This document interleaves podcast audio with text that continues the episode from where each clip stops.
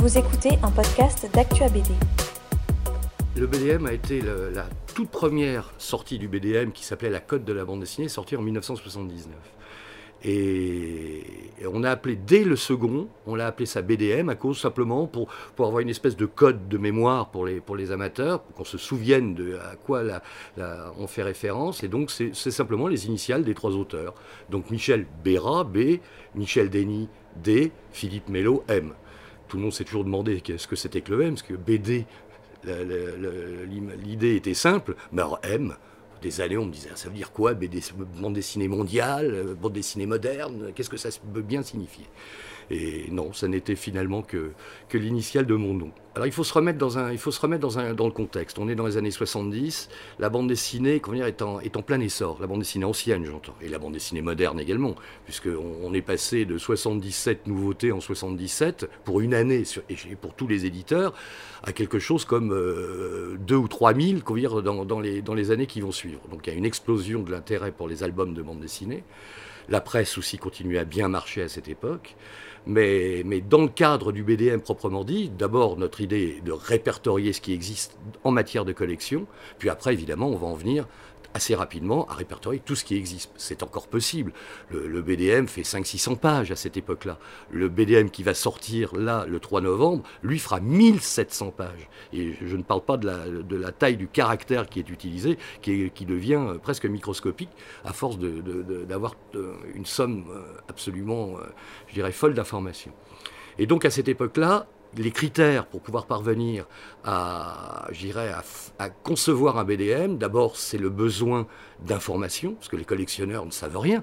Il n'y a, pas de- il y a pas de revue, il y a quelques petits trucs à gauche, à droite. Il y a, des, il y a quelques revues, entre autres en, Belgique, euh, comme Rantanplan ou comme ça. Mais il n'y a pas de recensement solide, euh, à une ou deux exceptions près, il n'y a pas de recensement solide. Donc là, les, collectionneurs sont à l'affût d'avoir les informations qui vont leur permettre de déterminer ce que c'est qu'une, euh, à quelle date est parue la première édition de tel album, euh, et quelles sont ses caractéristiques. Donc il va falloir pour nous expliquer tout ça, faire rentrer toute une somme d'informations pour simplement guider. Et puis après, il y a évidemment la notion de cote. La notion de code, bon, c'est un, système d'offre et de demande, hein. mais c'est une période complètement folle, puisque les, les codes bougent deux fois par an. Je me, souviens à cette époque, en 79, on faisait avec, avec Michel Denis, euh, Max à la librairie Lutèce, on faisait les codes d'été et les codes de printemps.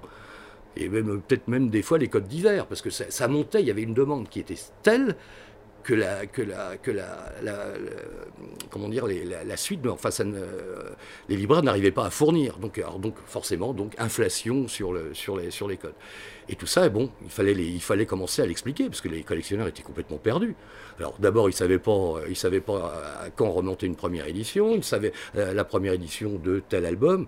Ima- Imagine, euh, imagine euh, je sais pas, le, le Spirou 4 aventures Spirou et Fantasio, il y a déjà 12 éditions. Laquelle est la bonne? Effectivement, c'est difficile. Donc tout ça, toutes ces, informations-là, on, les a pour, la plupart, mais elles vont continuer à se perfectionner avec les années. On va découvrir des choses euh, euh, sans cesse, de, nouveaux détails, de nouvelles éditions qu'on ne connaît pas, les différences entre les éditions belges et les éditions françaises, puisque la diffusion en France depuis, au lendemain de la guerre pour tous les journaux et pour tous les albums euh, explose grâce à la France. C'est la France qui va devenir le premier marché, même si la Belgique est un marché tout à fait considérable. Et donc, il va falloir faire tout ça. Et moi, quoi bon, je suis un gamin, quoi à l'époque, en 79, j'ai j'ai 19 ans. Euh, donc, euh, mais par contre, je connais déjà tout par cœur. Je connais déjà tout, je fréquente tous les, libraires, euh, je collectionne moi-même, etc. Donc, l'information, je commence à la maîtriser. Et, aussi les codes, parce que je vois un peu comment les, choses fonctionnent entre les, conventions de la bande dessinée, où tous les libraires viennent de partout pour pouvoir euh, vendre leurs marchandises, etc. Donc euh, moi j'arrive à faire une- j'arrive à ce moment-là à faire une synthèse de tout ça. Et cette synthèse, dire, nous permettra à Michel Béra, qui lui est un collectionneur, Michel Denis, lui, qui est un libraire, et moi qui suis un collectionneur, mais déjà je dirais, déjà beaucoup tourné vers, l'idée de l'histoire. Je, commence déjà à écrire des articles un peu partout sur, le, sur la bande dessinée, les, ses liens avec le cinéma. Enfin bon, il y a tout un univers qui, me, qui déjà me, séduit considérablement.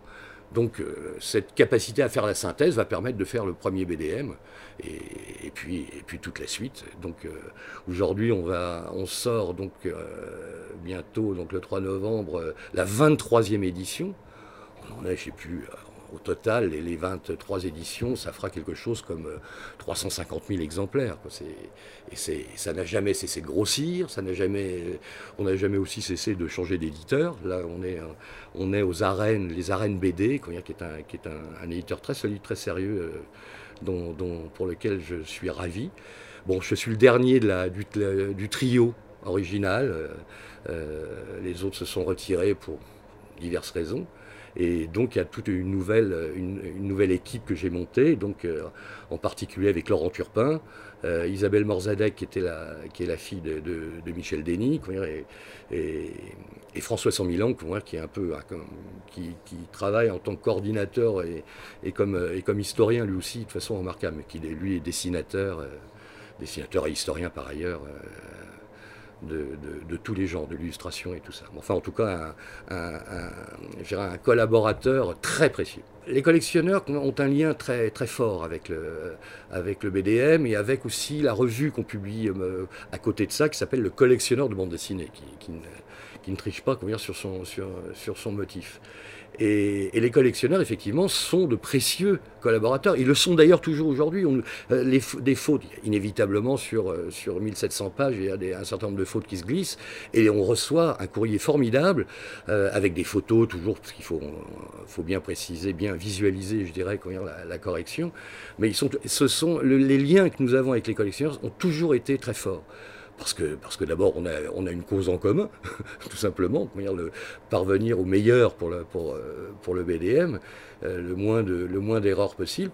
Et, donc, on, ce, lien, ce lien va se perpétuer dire, depuis, euh, depuis donc, le 1er 1979. On est en, 2000, on est en 2022, donc ça fait 42 ans, 43 ans, comment dire, de, je dirais, de scène et et de saines collaborations. Il y a une évolution dans, évidemment dans les collections. Les toutes premières collections, d'ailleurs euh, les, amateurs pourront trouver les origines des cotes et le lancement de la bande dessinée ancienne à travers un article lié à, la librairie Le Kiosque, Jean Boulet, Jacques Héripré euh, et tout ça. Et donc il faut resituer ça dans son temps. À cette époque-là, la grande folie, c'est ce qu'on appelle la première génération de collectionneurs et la seconde. La première, c'est les journaux d'avant 1914, enfin jusqu'en 1934, première génération, donc les patents, le, petit illustré, euh, euh, tous ces, toutes ces, le cri-cri, tous ces petits canards euh, dire, qui, qui sont, qui sont que je trouve absolument bourrés de charme. Mais là, les collectionneurs, déjà depuis de longues années, ont disparu. Donc les cotes c'est un peu fini tout ça. La demande, s'est effacée par rapport, à, la, proposition, mais en même temps, par rapport à l'offre, pardon. Euh, mais en même temps, non, ça sort pas tellement non plus. Et là, il y a, un grand, il un grand, une grande rupture là, ces dernières années. C'est avec la seconde génération, donc les amateurs du journal de Mickey, jusqu'aux journaux d'après-guerre jusqu'au donc au lendemain de la guerre. Donc tous ces journaux d'avant-guerre qui ont été mais la, reine des collections, c'était on parlait de l'âge d'or de la bande dessinée, parce que c'était les grandes BD américaines. La bande dessinée euh, à cette époque-là française et belge est relativement mineure par rapport à l'influence euh, considérable des Américains et des Italiens. N'oublions pas les Italiens. Et, tous ces collectionneurs-là, c'était des gens nés vers 1930. Euh, euh, mais tous ces gens-là, aujourd'hui, ont pratiquement tous disparu. il en reste quelques-uns, mais pratiquement tous disparus. Et d'ailleurs, du coup, dans le BDM, les cotes des journaux d'avant-guerre, enfin, pour, la, pour la, plupart, on les a supprimés. On les a supprimés parce qu'il faut que le marché se recommence. C'était des cotes très élevées qui n'ont plus aucun sens par, par les temps qui courent. Donc, on a supprimé les cotes, il y a aussi pour des récits complets, il y a, parce qu'il y a aussi l'ancêtre des albums, ce qu'on appelle les récits complets de Mandrague, du Fantôme, n'importe quoi.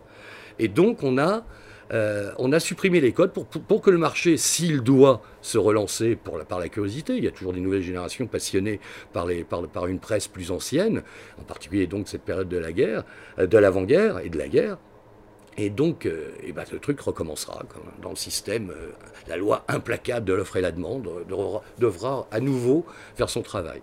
Quant à la génération manga, ça c'est très particulier. C'est un, une génération qui n'est pas du tout dans le même, dans les mêmes canevas que la bande dessinée traditionnelle, telle qu'elle est présentée dans le BDM. Alors on a d'abord recensé tous les mangas, Euh, parce que c'était de la bande dessinée, que c'était publié en France, enfin bref, euh, même si c'était pour, euh, des traductions, des traductions mais, très vite on s'est aperçu que c'était deux mondes différents.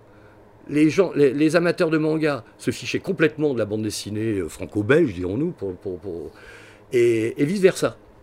C'était deux mondes différents.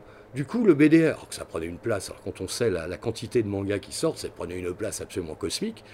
Et à un moment, il a été, effectivement, on a fait un choix qui était de, qui était de, de supprimer les mangas parce que ça n'intéressait pas notre cible entre grosses guillemets, notre cible d'acheteurs, puisque ce sont les, ce sont, ces, amateurs-là n'ont rien à voir avec les autres.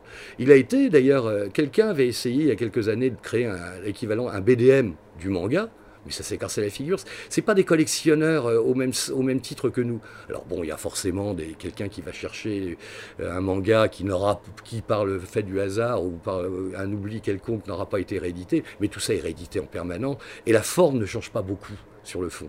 Du coup, il n'y a pas la notion de livre-objet n'est pas la même puisqu'on a qu'on ait une première ou qu'on ait le, 100 millième exemplaire de tirage entre les mains, en général, c'est pratiquement le même. Enfin, bon, je, ne suis pas un spécialiste du manga, donc j'espère ne pas dire de bêtises, mais apparemment, il n'y a, y a, pas donc cet esprit. Quand, avoir, je sais pas, moi, une, donc je parlais de Spirou tout à l'heure, un bel album de Spirou original, ça n'a rien à voir avec l'album tel qu'il est publié aujourd'hui. Et, donc, vraiment, le, je dirais, le côté... Euh, le côté sensuel de l'album original par rapport à la réimpression est tel qu'on comprend justement la démarche des collectionneurs qui est ah ben non, je veux l'original, il a un charme fou. Il a, le papier a une odeur, ce qui n'est plus le cas. Enfin bon, il y a des tas de choses comme ça qui font que il, y a, une merveille à se plonger dans, dans à traverser les années, à traverser le temps pour pouvoir retrouver les albums qu'on n'a souvent pas connus soi-même étant gamin, mais qui sont tellement plein de charme qu'on préfère avoir l'original à celui qu'on avait quand on était petit. le, le, BDM s'est vendu pendant longtemps, je dirais, entre autour de 15 000, 18 000 exemplaires. Euh, il y a avec une pointe, quand on avait fait une couverture euh, RG, euh, on, m'avait autorisé à, faire une couverture Tintin. là, on était, ça a poussé à 24 000 exemplaires. C'était cosmique. Et maintenant, il y a effectivement, à cause de. Parce qu'il y a beaucoup d'informations qui circulent un peu partout, sur le net et tout ça, donc il y a une forme de concurrence mais c'est une concurrence euh, dématérialisée. Donc là, il, reste les irréductibles, et ils sont 10 000 à peu près, euh, des irréductibles qui veulent le, livre papier. Quoi. Même si un jour on, fait, comme on a le projet de le faire, euh, une version, une version numérique du BDM, mais j'ai le projet de faire quelque chose mais qui, ira bien au-delà du BDM. C'est-à-dire qu'il faut en faire la véritable encyclopédie de la BD, mais avec tout. Et comme ça, ça permettrait de, faire, de faire les modifications de code lorsque c'est nécessaire euh, de façon, euh, je dirais, instantanée. Mais, mais, le BDM, quand même, c'est, il faut voir que le BDM de, valait 50, 49 euros en, 2000. Euh, il faisait 800 pages en noir et blanc. Nous sommes en 2022, va sortir la nouvelle édition à 1700 pages en couleur et il vaut toujours 49 euros. malgré l'augmentation du papier qui, qui, qui, étrangle un peu euh, notre éditeur. Mais qu'importe, il y a en tout cas une réelle fidélité. À un moment, à cause du Covid et tout ça, il y a eu deux années où le BDM n'est pas sorti, enfin il y a une édition qui n'est pas sortie, et quand on a ressorti la nouvelle édition juste derrière, enfin une nouvelle édition à nouveau, euh, ça a tout de suite cartonné. Quoi. 50, euh, euros, 50 euros multiplié par 10 000, ça fait quand même 500 000 euros, ça fait un joli chiffre d'affaires quand même pour... Mais bon, ce qu'il faut quand même dire au-delà du pognon et de tout ça, c'est que, c'est que la, passion reste chevillée au corps pour nous tous hein, qui, qui, faisons ça. De temps en temps, il y a des instants un peu longs dont il faut rentrer, comme je l'ai fait moi-même, euh, 8000 albums euh, euh, dans le canevas général du bouquin. Là, c'est pas tous les jours très très amusant. Mais par contre, il y a plein, tellement d'à côté merveilleux qu'on continue à se passionner pour tout ça. Si cet épisode vous a plu, partagez-le autour de vous. Abonnez-vous au podcast d'Actua BD pour ne manquer aucun épisode. Et pour nous soutenir, vous pouvez laisser 5 étoiles et un commentaire sur Apple Podcast ou Spotify. Merci et à bientôt sur Actua BD.